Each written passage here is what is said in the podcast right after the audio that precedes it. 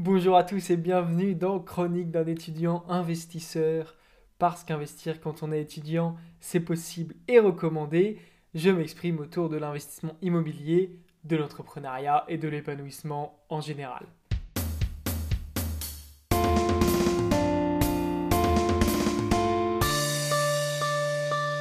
Épisode 6, les amis, je suis super content de vous retrouver encore une fois et un peu plus en forme que la dernière fois. Et aujourd'hui, vous allez voir, ça va être un épisode très complet, très très intéressant. On me l'a demandé. Euh, on va parler d'entrepreneuriat, voilà, tout simplement. C'est pas encore un sujet que je maîtrise très très bien, tout simplement parce que je sais pas si je peux m'appeler entrepreneur encore aujourd'hui. Néanmoins, je suis sur la route, je me forme, j'apprends énormément autour de tout ça. Donc on va aller là-dedans et restez bien jusqu'à la fin parce qu'à la fin, on va aller vraiment, vous allez voir, je, vais un peu vous, vous parler d'entrepreneuriat et de toutes les différentes formes d'entrepreneuriat qu'on peut prendre en fonction de vous, en fonction de vos besoins, de votre vie, de vos valeurs. Et je pense que ça va être très très euh, très très intéressant. Donc euh, restez bien jusqu'à la fin si vous voulez en tout cas euh, avoir un petit peu cette liste, ce top, top 10 des, des, nouvelles idées en 2022 pour suivre un petit peu les tendances et tout ça. Donc on va commencer avec les quatre niveaux. Je, vais définir quatre niveaux de richesse de Kiyosaki. Qui c'est exactement Robert Kiyosaki? Bien tout simplement, c'est un, entrepreneur américain qui est né en 1947, qui euh, a beaucoup euh, apporté au développement personnel, à l'éducation financière, à l'entrepreneuriat et l'investissement. Et donc, c'est l'auteur du livre Père riche, Père pauvre. Je vous mets le lien en description si vous voulez. Euh, voilà, c'est souvent un livre qu'on recommande en tout cas aux débutants. Et vous allez voir, c'est extrêmement intéressant ce qu'il apporte comme vision. Et ça a été écrit, en tout cas, son livre-là, a été écrit vraiment euh, avant, avant même, enfin en 1997, donc avant même Internet. Et pourtant, vous allez voir, c'est encore totalement, euh, on va dire, euh, compréhensible et adaptable pour l'heure actuelle. Quels sont donc les quatre niveaux en fait de richesse de Kiyosaki? Il définit quatre niveaux, quatre étages, on va dire, avec comme premier niveau le salariat. Pourquoi le salariat comme premier niveau? Non pas que, comme on pourrait croire, que le salariat c'est mauvais, c'est pour les débutants et tout ça. Je vous rappelle, euh, j'ai fait un, podcast sur le salariat, utiliser le salariat pour atteindre ses objectifs, et voilà, je vous le mets euh, sur la petite fiche en haut. Non, non, euh, en premier niveau, c'est le salariat. Pourquoi? Parce que finalement, notre, on, a un salaire qui nous est donné, et on a beau travailler plus, on sera toujours payé pareil. Donc, je travaille 7 heures dans une journée, je suis payé 3000 euros par mois. si je fais des heures sup, si je travaille 3 fois plus, finalement, bon, on va peut-être avoir un peu des augmentations des heures sub qui vont passer, mais on est capé, on est limité par le salaire, de, de, par d'ailleurs le métier. Oui, on va avoir des augmentations au fur et à mesure des années, mais c'est pas parce qu'on travaille trois fois plus qu'on va être payé trois fois plus. Tout simplement parce qu'il y a un contrat, qu'on est régi par les termes du contrat, et que voilà, on nous dit bah c'est comme ça, à la limite euh, en heure sub, tu as le droit de tant de pourcentage en plus et tout ça, mais c'est très limité finalement pour celui qui veut gagner plus. En deuxième niveau de richesse, on a euh, l'auto-entrepreneur, l'artisan, le freelance maintenant, même si ça n'existait pas au moment où Robert Kiyosaki a, écrit le livre. Et donc ce niveau-là, c'est de dire, bah, finalement, euh, dans le salariat, tu avais beau travailler plus, tu ne gagnais pas forcément plus, à part sous Sarkozy. Mais euh, non, non. Excusez-moi. Mais le freelance, bah voilà, on va dire, en fait, plus tu travailles, plus tu vas être payé. C'est aussi simple que ça vu que tu es payé en fonction des contrats que tu fais, euh, tu vas être payé, je sais pas, 800, euh, 800 euros euh, par jour, ou tu vas avoir, tu vas être payé à la tâche ou tout ça. Eh bien, si tu es bon dans ce que tu fais. Donc si tu arrives à travailler deux fois plus vite, à faire deux fois plus de contrats que tes concurrents, bah, tu vas être payé deux fois plus, tout simplement. Donc là déjà, c'est plus intéressant parce qu'on est plus limité par, euh, des, termes dans un, dans un contrat de travail. On n'est pas limité par, euh, pour travailler que 7 heures par jour. Si je veux travailler 20 heures par jour, si je veux euh, faire le gros bourrin, travailler trois fois plus, je vais gagner trois fois plus. Vous allez voir, c'est pas encore un niveau de liberté, de, de richesse qui est fou, parce qu'on est limité à notre travail. Donc si on arrête de travailler, on n'est pas payé. Et c'est pour ça que c'est important, et j'en parlais dans l'épisode sur le salariat, de ne pas trop mettre en, concurrence le salariat contre le freelance. Parce que le freelance, le jour où il part en vacances, effectivement, il n'a pas besoin de demander à son boss s'il peut poser des congés. Mais en attendant, quand il ne travaille pas, il n'est pas payé. Donc heureusement qu'il gagne un peu plus, effectivement, ce qui lui permet, entre guillemets, de se payer des congés. Mais euh, voilà, s'il il se dit euh, j'ai envie d'aller faire le tour du monde pendant 6 mois, bah, pendant 6 mois, il gagne zéro. Donc il a intérêt à avoir des réserves à côté. Il est totalement dépendant de son salaire. Pas de son salaire, de ses revenus, de son travail. Donc le troisième niveau de Kiyosaki, c'est en fait l'entrepreneur, le vrai, pas l'auto-entrepreneur, pas l'artisan qui est dépendant de son travail. C'est l'entrepreneur qui a créé un système qui travaille de lui-même. Donc cette fois-ci, c'est plus plus tu travailles, plus tu seras rémunéré, c'est justement de décorréler le temps de travail en fonction des revenus et de dire je vais travailler beaucoup au début, par exemple pendant 30 jours, 90 jours, pendant un sprint, pour qu'ensuite les sous tombent tout seuls. Et donc là, bah, on peut se dire, ah, euh, quel gros bâtard et tout, le mec il travaille pas, il touche de l'argent. Non, non, c'est je travaille pendant un moment et ensuite, vu que j'ai créé ce système qui travaille pour moi, j'ai moins besoin de travailler. Peut-être de temps en temps, certains systèmes, j'ai avoir besoin d'effectuer une veille, de continuer euh, d'agrémenter, de créer des contenus, mais plus autant. Et au bout d'un moment, bah, ça devient décorrélé. C'est-à-dire que pour les, boîtes qui marchent le mieux, c'est exponentiel. Et donc, qu'est-ce que ça veut dire exponentiel? Ça veut dire que finalement, mes revenus ne sont plus limités, ils vont augmenter, augmenter, augmenter de plus en plus au fur et à mesure que je vais scaler, que je vais m'étendre, par exemple, dans le monde. Donc, euh, on va prendre euh, un exemple typique, mais je crée une application pour téléphone. Je vais avoir beaucoup de temps de travail au début, donc euh, peut-être 3 mois, 6 mois, voire plus, avec des équipes. Et au bout d'un moment, si, ça marche, si ça prend, ça peut se répandre de plus en plus avec au début 100 personnes, 1000 personnes, 3000 personnes, 3 millions de personnes, 300 millions de personnes, 3 milliards de personnes. Et là, vous voyez que c'est totalement décorrélé. Il suffit que l'application soit vendue à, à 3 euh, euros par mois ou quelque chose comme ça. Eh bien, ça devient décorrélé et je vais continuer à toucher de l'argent sur cette application alors que le temps de développement est fini. Et donc, ce niveau-là d'entrepreneur est déjà beaucoup plus intéressant. Et enfin, le quatrième niveau, c'est l'investissement. Donc c'est euh, finalement de dire, je n'ai même pas besoin de travailler. C'est-à-dire que j'ai de l'argent que je place euh, dans des actions à dividendes, ou alors euh, que j'achète, que je revends, ou dans l'immobilier, et je vais avoir des revenus qui vont tomber tout seuls sans travail véritablement à effectuer. Et ça, finalement, c'est le niveau de richesse le plus libre, parce qu'on n'a même pas besoin, on va dire, de... si on est mauvais, par exemple, bah, pour coder des applications, bah, on n'a pas besoin d'aller coder cette application, on a besoin tout simplement de placer de l'argent euh, sur euh, des, actions à dividendes et on va recevoir des sous. Et là, c'est à peu près les quatre niveaux de richesse de Robert Kiyosaki. Vous voyez bien que ce euh, c'est pas hiérarchique, si vous voulez. C'est vraiment de dire, bah voilà, il y a quatre niveaux différents de richesse qui permettent plus ou moins de liberté, qui permettent d'être plus ou moins liés aux revenus que l'on a mais euh, c'est pas, euh, ça ne veut pas dire que le, salarié est, inférieur à l'investisseur. On l'a bien dit, c'est pas euh, une échelle, c'est vraiment de mettre côte à côte les choses. Parce que pour investir, hein, spoiler, il faut de l'argent. Donc si vous n'avez pas d'argent, vous ne pouvez pas investir. Donc c'est cohérent de dire je vais prendre un job de salarié, je vais euh, être payé, je euh, je sais pas, 3000, 4000 euros par mois et je vais euh, mettre de l'argent de côté que je vais investir, ce qui va me permettre plus tard d'avoir des revenus passifs qui vont me permettre d'être plus libre. Encore une fois, c'est très important de comprendre quelle est votre vision, quelle est votre envie. Peut-être que c'est très intéressant de commencer par être salarié pour ensuite pouvoir investir. D'ailleurs, je fais petit aparté. Aujourd'hui, la je fais une petite aparté. La plupart des, millionnaires aujourd'hui, il y a un chiffre, c'est 80%, je crois, des millionnaires le sont grâce à l'immobilier déjà. Et pour aller en immobilier, qu'est-ce qu'il faut? Il faut du crédit. Et pour du crédit, il faut quoi? Il faut des salaires, il faut des CDI. Donc, encore une fois, peut-être que je me répète, mais c'est important de le comprendre pour que vous aussi, vous puissiez en parler autour de vous quand vous entendez des aberrations pareilles. Euh, arrêtons donc de diaboliser le salariat. On a beaucoup plus de chances de devenir riche en proportion en tout cas, en utilisant le CDI et le levier du crédit typiquement en immobilier que en lançant sa boîte. Parce qu'aujourd'hui, c'est des chiffres ahurissants, c'est 40% des boîtes ferment au bout de 5 ans d'existence et c'est 7 euh, startups sur 10 qui se pètent la gueule. Donc, si vous voulez faire euh, beaucoup d'argent, en fait, c'est plus simple de faire carrière entre guillemets avec un CDI en investissant de plus en plus d'argent euh, dans l'immobilier, par exemple, que de lancer votre boîte. Ça, c'était une petite aparté, c'est important, je pense, encore une fois de le rappeler, pour ne pas être euh, dans, dans, un mythe, dans une sorte de rêve, soyons dans le réel, soyons dans la, réalité, dans le concret, dans le terrain. Et c'est ça la réalité, c'est que le salariat est une vraie arme. Et j'en reparle encore une fois, allez voir mon podcast. Et j'arrête d'en parler parce qu'on en a déjà parlé suffisamment.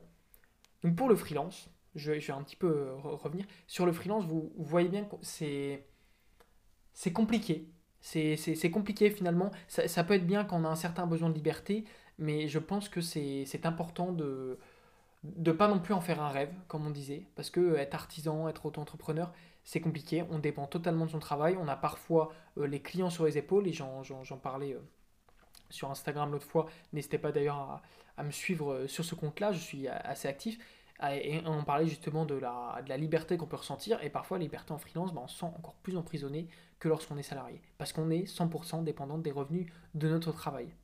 Et donc pour moi, le meilleur modèle, il n'y a pas de secret, le meilleur modèle, c'est euh, l'entrepreneuriat, c'est l'investissement.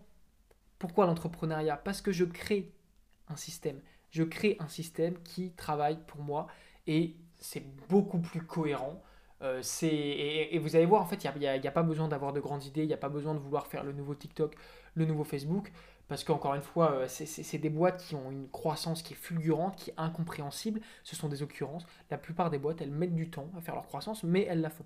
Et euh, arrêtons aussi de vouloir à tout prix copier des boîtes qui ont eu euh, des, coups de chance pas possibles, qui sont arrivés à un moment donné, à, un endroit donné. Donc voilà, attention à toutes ces choses-là.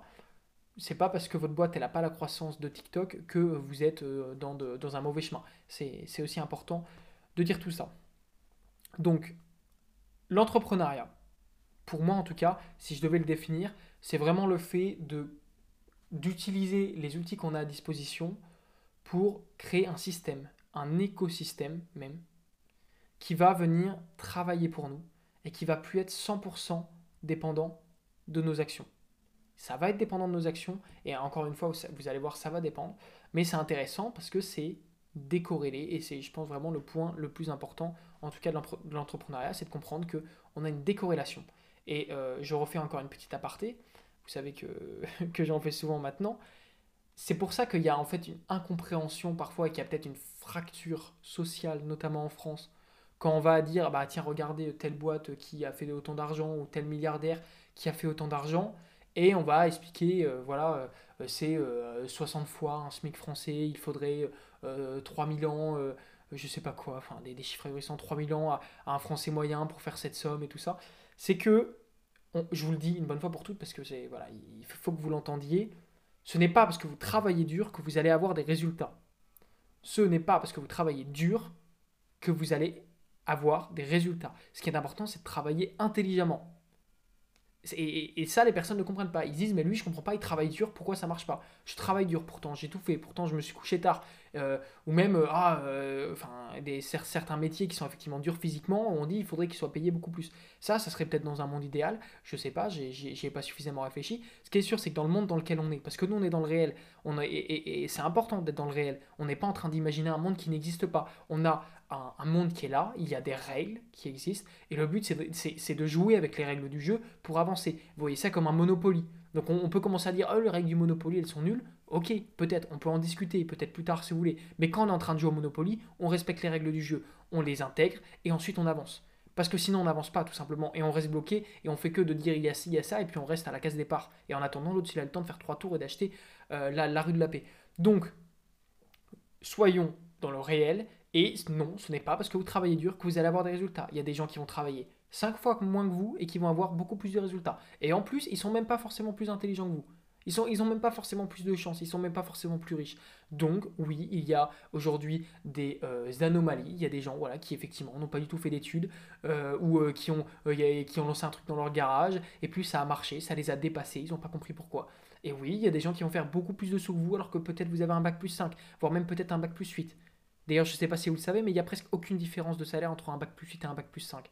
En informatique, par exemple, j'en parle, je sais que ceux qui m'écoutent, ils savent qu'on a eu un cours là-dessus il n'y a pas longtemps, mais en tout cas, en informatique, euh, on ne valorise pas un bac plus 8. Voilà, en tout cas en France, peut-être qu'effectivement dans d'autres pays c'est le cas. En tout cas, si vous avez un bac plus 8, vous allez recevoir effectivement peut-être une petite prime à l'entrée. Euh, on va considérer que vous avez un peu plus d'expérience que les autres parce que vous avez fait un doctorat, mais vous n'allez pas gagner plus, tout simplement.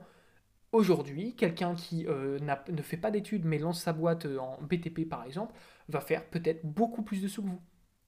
Mais vraiment, c'est une échelle de, de x2 ou x3. Et vous, vous allez arriver, après un bac plus 5, vous allez vous taper 30 000 euros sur le marché du travail.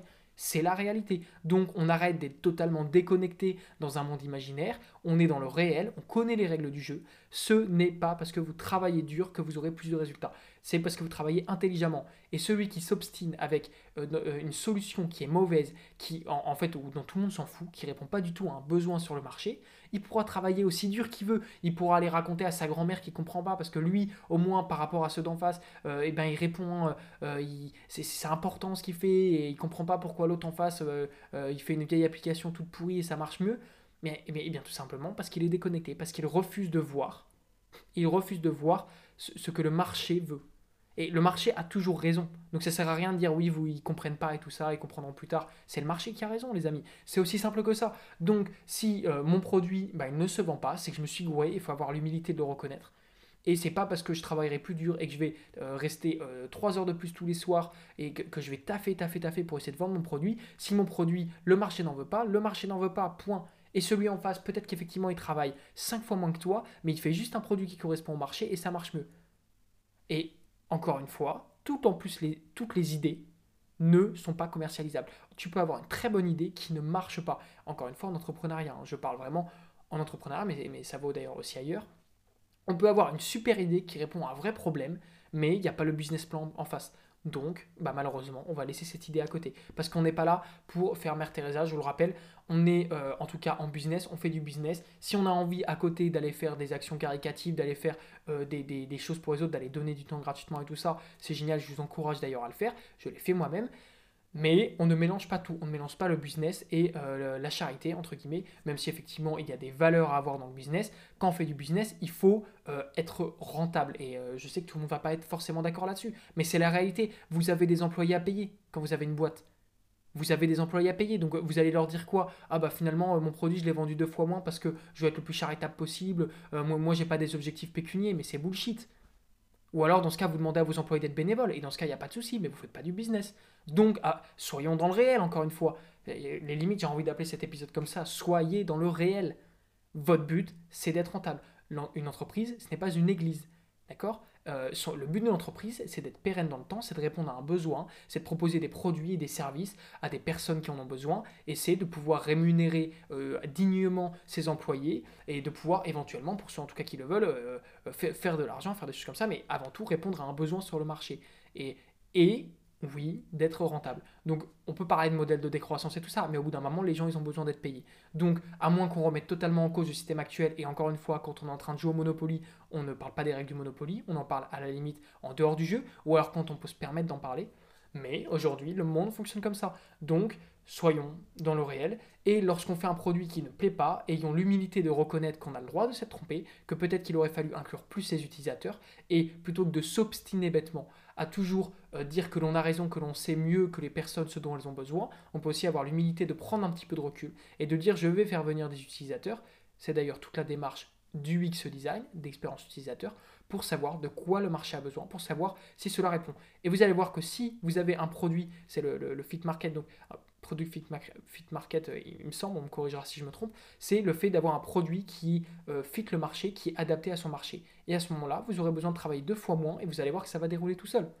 Parce que la personne qui, a, euh, qui produit des burgers au bon prix pour les bonnes personnes, va, ça va être beaucoup plus facile pour elle de vendre et d'avoir une croissance que la personne qui essaye de vendre un doliprane à quelqu'un qui n'a pas mal à la tête. Et je reprends des expressions que vous connaissez peut-être. Donc, voilà, je, pense que pour, le réel, vous m'avez bien compris, on est entrepreneur, on est là pour être rentable, on est là pour répondre à de vrais besoins, et toutes les idées ne sont pas commercialisables. Toutes les idées, on peut avoir une très bonne idée, euh, qu'est-ce que je pourrais vous donner par exemple? Par exemple, je peux avoir une très bonne idée euh, d'une nouvelle texture de, vêtements qui est vraiment euh, excellente et innovante, mais si en face je n'arrive pas à en tirer un business model qui est sain, malheureusement cette idée, il faudra la garder pour du, pour du caricatif ou pour de l'innovation qui ne mènera à rien. Voilà, toutes les idées ne sont pas commercialisables. On peut avoir une super idée qui révolutionne tout. Si on ne peut pas la monétiser, on ne pourra jamais payer nos employés, on ne pourra jamais arriver à prendre des parts de marché on arrive à, au moment peut-être que vous attendiez, on va un petit peu découper le spectre de l'entrepreneuriat pour les personnes qui sont un petit peu perdues, qui disent euh, je comprends, entrepreneuriat, tu parles et tout, mais euh, ça veut dire quoi entreprendre? Euh, C'est créer une boîte, aller voir son comptable, créer une boîte et ça y est, je suis entrepreneur. Est-ce que quand je suis livreur Uber comme moi je l'ai fait auparavant, cela veut dire que je suis entrepreneur puisque j'ai le titre d'auto-entrepreneur. Qu'est-ce que ça veut dire? Eh bien, je vais essayer d'y répondre un peu maintenant euh, en vous donnant une sorte d'arbre. Alors là, j'ai l'arbre sous les yeux. C'est dommage que, que je ne sois pas en caméra, j'aurais pu vous le montrer. On va essayer de le suivre ensemble pour que vous compreniez un petit peu l'énorme champ des possibles de l'entrepreneuriat. Parce qu'aujourd'hui, je pense que l'entrepreneuriat, ça peut convenir à énormément de personnes. Et c'est pas forcément que les personnes qui savent se vendre, qui sont commerciales. C'est pas que les personnes qui ont une super idée. Ça, c'est faux. Hein. Euh, en fait, l'entrepreneuriat, ça dépend surtout de, là où vous voulez aller et de vos objectifs. La première chose à savoir en entrepreneuriat, c'est où est-ce que vous voulez aller. Hein, forcément, euh, ça c'est toujours très important. Et également d'où vous partez. Mais en tout cas, où est-ce que vous voulez aller? Est-ce que vous voulez simplement des petits revenus complémentaires en plus, par exemple, de votre CDI ou est-ce que vous voulez vraiment en faire quelque chose, euh, une action concrète qui va prendre place dans votre vie, donc euh, partir à plein temps et puis faire ça pendant 20 ans, être vraiment entrepreneur à plein temps C'est déjà une différence fondamentale qu'on peut noter. Parce que si vous êtes seulement dans des revenus complémentaires, on se rend bien compte qu'on ne va pas pouvoir non plus tout faire parce qu'on n'a pas le temps d'un entrepreneur à plein temps. Donc, pour créer des revenus complémentaires, je, vais vous faire une petite liste maintenant, mais vous comprenez bien qu'elle n'est pas exhaustive, vous pourrez la compléter il y a énormément de moyens aujourd'hui de créer des revenus complémentaires qui ne sont non pas justement, comme on disait, corrélés à notre temps de travail, mais décorrélés.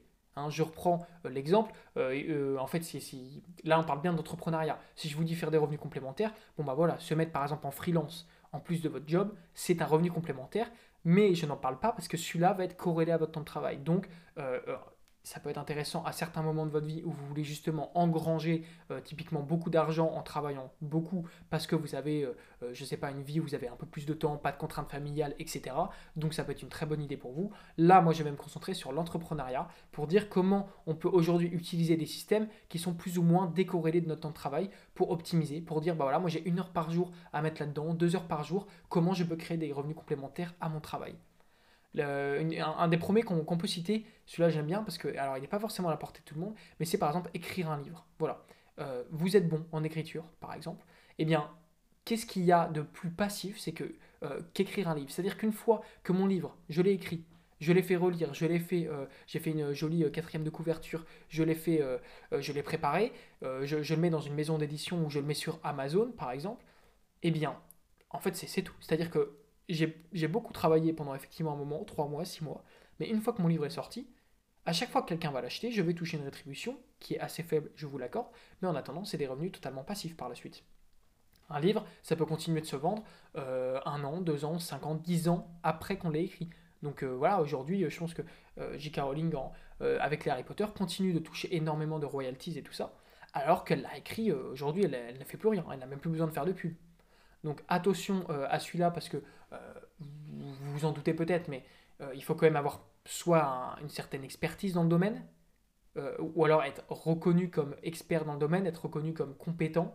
Donc si personne n'a jamais entendu parler de vous, que vous n'avez même pas de, page Instagram ou de page LinkedIn, que dalle, qu'en fait vous n'avez vous jamais rien fait, ça va être peut-être compliqué de le vendre parce qu'il faut également une présence ce sera peut-être le thème d'un prochain podcast, de dire, bah voilà, aujourd'hui, on veut une présence à 360 degrés. Et ça suffit plus euh, de, passer en anonyme et tout ça. On veut du personal branding, on veut de l'authenticité. Et, les gens ont envie de vous connaître euh, vraiment. Donc je pense qu'il est euh, essentiel, en tout cas, quand on veut commencer à, vendre des produits ou des services ou des livres dans ce cas-là, d'avoir une présence en ligne.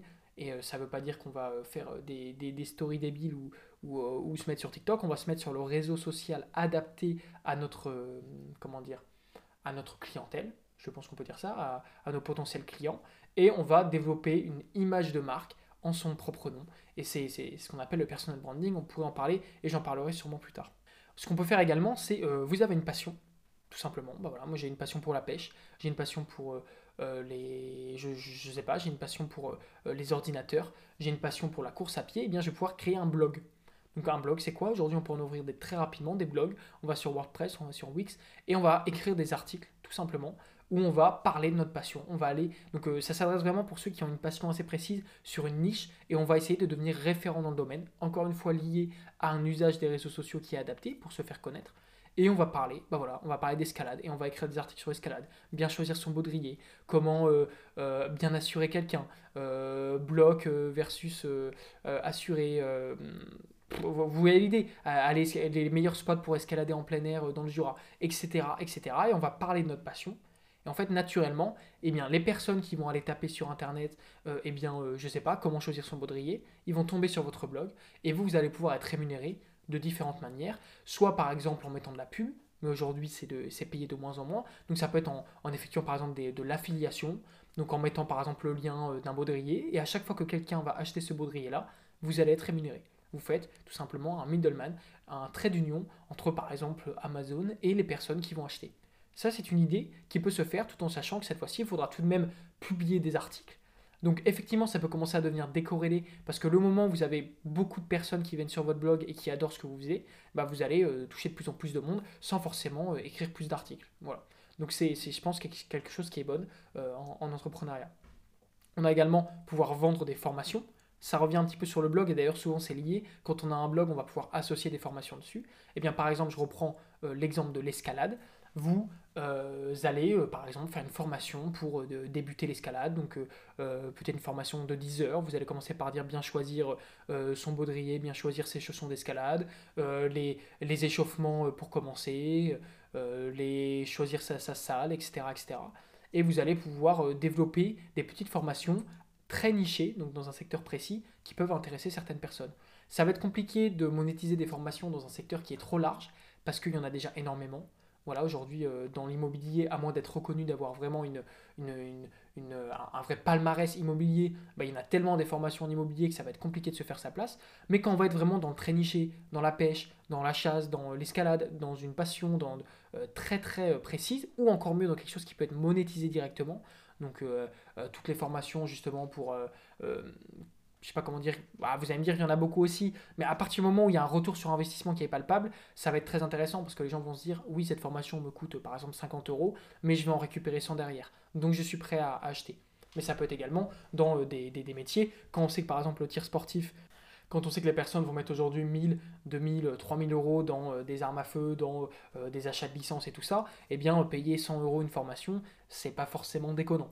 Donc ça revient toujours, faites votre étude de marché, vous verrez bien si vous avez quelque chose à raconter. C'est encore une fois quand on a quelque chose à raconter, euh, si vous ne connaissez pas votre sujet, ça sert à rien, passez votre chemin. Il y en a marre des formations qui vendent du vent, et, encore une fois, on, pourra, on, on, pourrait en, parler plus en détail, mais les formations, ça se fait pas non plus n'importe comment, et je pense que c'est très important d'avoir une, une, vraie valeur dans la formation, de ne pas vendre du vent, et de vendre vraiment une vraie expertise, une vraie valeur ajoutée, ou un accompagnement, un coaching, et d'ailleurs, c'est aussi un autre point euh, de revenus complémentaires, ça peut être le coaching. Hein. Ça peut être de dire, bah voilà, euh, peut-être qu'en escalade, effectivement, créer une formation, ça n'a pas beaucoup de sens parce que c'est plutôt sur le terrain et parce qu'il n'y a pas de retour sur investissement. Par contre, dire je vais t'apporter mon coaching parce que j'ai fait 10 ans d'escalade et que euh, j'ai été champion de France ou je ne sais quoi, eh bien, je vais vous accompagner pour, pour devenir meilleur. Ça, c'est ce qu'on appelle du coaching. Donc, on peut avoir du coaching sportif, du coaching numérique, du coaching de, marketing, du coaching justement en immobilier, en trading. Donc, ça, c'est des choses qui, qui marchent également. On est obligé de citer également le, métier d'influenceur, donc celui euh, d'être rémunéré sur, euh, sur Instagram, sur Facebook, sur Twitter et tout ça. Il euh, faut savoir que c'est de plus en plus dur, tout de même pour les influenceurs, de gagner des sous. À l'époque où il y en avait très peu, c'était facile d'avoir des, partenariats, d'avoir des placements de produits. Aujourd'hui, c'est plus compliqué. Je pense que celui qui veut être influenceur, tout seul, c'est un, petit peu, un petit peu dur par contre, si on commence à euh, lier le fait d'avoir une présence en ligne avec beaucoup d'abonnés à effectivement un blog ou des formations, à des livres, à des systèmes euh, d'affiliation et tout ça, là on va pouvoir avoir un, écosystème qui tourne et qui va rapporter un peu plus que seulement espérer euh, monter dans l'algorithme et avoir des revenus. Pour, on, a ensuite plusieurs autres systèmes, l'affiliation, le MLM. Donc c'est pareil, c'est des revenus qui se lient un petit peu au blog, aux formations ou alors en, bouche à oreille également, dans de dire bah voilà, je vais être rémunéré pour vendre un produit. Je pense que c'est très important de garder une part d'éthique à ce niveau-là, parce que on ne vend pas non plus n'importe quoi. Euh, et, si moi demain je vous fais une pub pour euh, euh, du shampoing, ça n'aurait pas beaucoup de sens. Par contre, si effectivement je vous parle de, produits donc dans l'investissement, l'immobilier, le trading, ça aurait plus de sens. Et puis on a également un peu des, nouveautés. C'est encore une fois, tout est lié. Hein. vous comprenez bien que c'est cool parce qu'on n'est pas obligé de faire une seule chose. On peut en faire plusieurs. il y a par exemple le, dropshipping également, qui est, qui est un des systèmes pour monter des revenus complémentaires sans tout plaquer pour faire son activité principale. Et ensuite, c'est un petit peu long, hein, je suis désolé, mais c'est, je pourrais en parler des heures. Mais ensuite, là, on va arriver dans l'intéressant. C'est pour ceux qui disent Moi, je veux être entrepreneur, mais vraiment entrepreneur. Je veux faire ça toute ma journée. Première chose à dire, ne faites pas ça toute la journée. Je, m'explique, euh, je pense que c'est bien de prôner l'entrepreneuriat en plan B. C'est-à-dire qu'aujourd'hui, vous ne pouvez pas vous dire j'arrête du jour au lendemain, pour une idée que j'ai eue, alors que je ne sais même pas si elle est viable. Parce que vous vous coupez de votre seule source de revenus, vous avez peut-être des personnes à charge, vous avez peut-être des, loyers à payer, des charges à payer. C'est trop dangereux de s'arrêter du jour au lendemain alors que vous ne savez même pas s'il y a une seule personne qui est intéressée par votre idée. Donc avant de vous lancer tête baissée, je fais cet aparté et je, je la refermerai juste après. C'est important de déjà essayer, tester votre marché en faisant la plus petite action possible. On en avait parlé dans le premier podcast. Faites la plus petite action possible pour voir si tout simplement vous avez des personnes intéressées. C'est aussi simple que ça. Euh, c'est-à-dire que vous, euh, vous, euh, vous voulez vous lancer parce que vous avez une super idée de, de, nouvelles recettes de, de, yaourt, je sais pas, parce que vous êtes dans, dans l'agroalimentaire, bah, plutôt que de dire du jour au lendemain je plaque tout et, et j'essaye pendant six mois de faire des yaourts, bah non, vous allez déjà prendre sur le, votre temps, sur les week-ends, sur les soirées pour essayer de concocter cette nouvelle recette de yaourt, pour la faire goûter autour de vous, pour voir s'il y a un engouement, si le marché apprécie ce que vous faites, et petit à petit, vous allez ouvrir une page Facebook pour ces yaourts-là. Vous allez commencer à en, amener à droite à gauche euh, chez les personnes chez qui vous allez. Vous allez commencer à essayer de les vendre en ligne. Et quand vous commencerez à avoir des revenus, vous pourrez peut-être un moment vous dire, je me permets d'arrêter parce que j'ai déjà suffisamment de revenus avec ces revenus complémentaires-là. Et je pense que le bon moment, c'est au moment où les revenus complémentaires de ce que vous faites le week-end et les soirs vous rapportent plus que votre activité principale, ça peut être un bon moment pour se dire, bon bah il est temps, allez, de me lancer en ayant une petite poche de cash euh, disponible pour me lancer dans la vraie aventure de l'entrepreneuriat. Mais ne, ne, grillons pas les étapes, c'est trop dangereux, on risque de se retrouver à, à, tout lâcher du jour au lendemain, tout abandonner pour un projet dont personne ne veut, et pour revenir en arrière, c'est très difficile. Donc, maintenant que tout ça est dit, on va passer dans le dur du sujet, et là, là, là, ça va y aller, ça va y aller. Vous avez envie de passer à l'action, la première question, c'est est-ce que déjà vous êtes, artisan? Est-ce que peut-être vous êtes déjà restaurateur? Vous avez déjà un, environnement physique? Donc, euh, on, reprend, vous vous rappelez les, niveaux de richesse du Kiyosaki. Bah, est-ce que par exemple vous êtes dans le deuxième niveau de richesse, c'est-à-dire auto-entrepreneur, artisan, freelance? La première étape que vous pouvez vous dire, c'est si oui, je le suis, eh bien je vais pouvoir scaler, passer euh, à l'échelle, on appelle ça, donc euh, mon, mon, commerce, pour toucher plus de personnes et pour décorréler de mon temps de travail. Je vous donne des exemples. Je suis restaurateur. Bon, bah peut-être que au lieu de faire moi-même euh, la nourriture, je vais engager un restaurateur et je vais commencer à, faire des franchises. Donc ça marche bien, je vais en ouvrir un deuxième. Et en fait, je vais me placer au-dessus. Je vais prendre un petit peu de recul pour commencer à gérer ça en chef d'entreprise et plus seulement en restaurateur. Je suis euh, par exemple dans une, euh, je, suis plombier, donc j'effectue des travaux de plomberie, eh bien je vais commencer à engager des plombiers qui vont travailler avec moi et moi je vais commencer à aller un peu moins sur le terrain et à plus m'occuper sur l'expansion de cette entreprise. Euh, je, euh, je vous donner plein d'exemples. Hein. Je suis freelance en développement, euh, donc j'effectue des missions pour créer des sites internet ou des logiciels. Eh bien je vais commencer à plutôt créer mon agence. Euh, je vais commencer à créer mon, cabinet euh, de transformation digitale ou, tout ça. Et donc, je ne serai plus. Je vais engager des personnes avec moi. Ça peut être d'ailleurs des freelances ou des salariés. Et moi, je vais prendre un petit peu de recul, encore une fois. Donc, ça, c'est si vous avez déjà un, système qui tourne. Et, euh, et puis, bah, vous voyez, c'est, ça peut être pas mal de, se dire voilà, je vais passer en digital à la fois physique et à la fois digital. Donc c'est de mettre les deux ensemble pour essayer de faire fonctionner ça. Et ça marche pour tout le monde, hein. pour, pour les, commerçants, les restaurateurs, les artisans prendre un petit peu de recul par rapport à votre situation pour essayer justement de décorréler ce temps de travail par rapport à vos revenus. Si vous n'êtes pas dans ce cas-là, peut-être que vous avez une idée. Est-ce que vous avez une idée? C'est ça la question.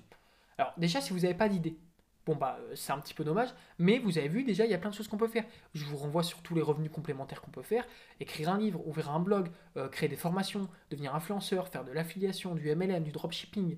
Euh, ça peut être également monétiser vos connaissances. Donc, euh, par exemple, je suis dans l'UX design, eh bien, j'ai envie de devenir entrepreneur, bien j'ouvre mon cabinet, mon agence en UX design. Je suis dans le développement, j'ouvre mon cabinet en développement. Je suis actuellement euh, avocat, bien j'ouvre moi-même mon cabinet d'avocat. C'est, ça peut être une solution qui est assez euh, facile entre guillemets parce qu'on connaît déjà, parce qu'on sait déjà faire, donc on a déjà une première expérience qui nous permet de se lancer.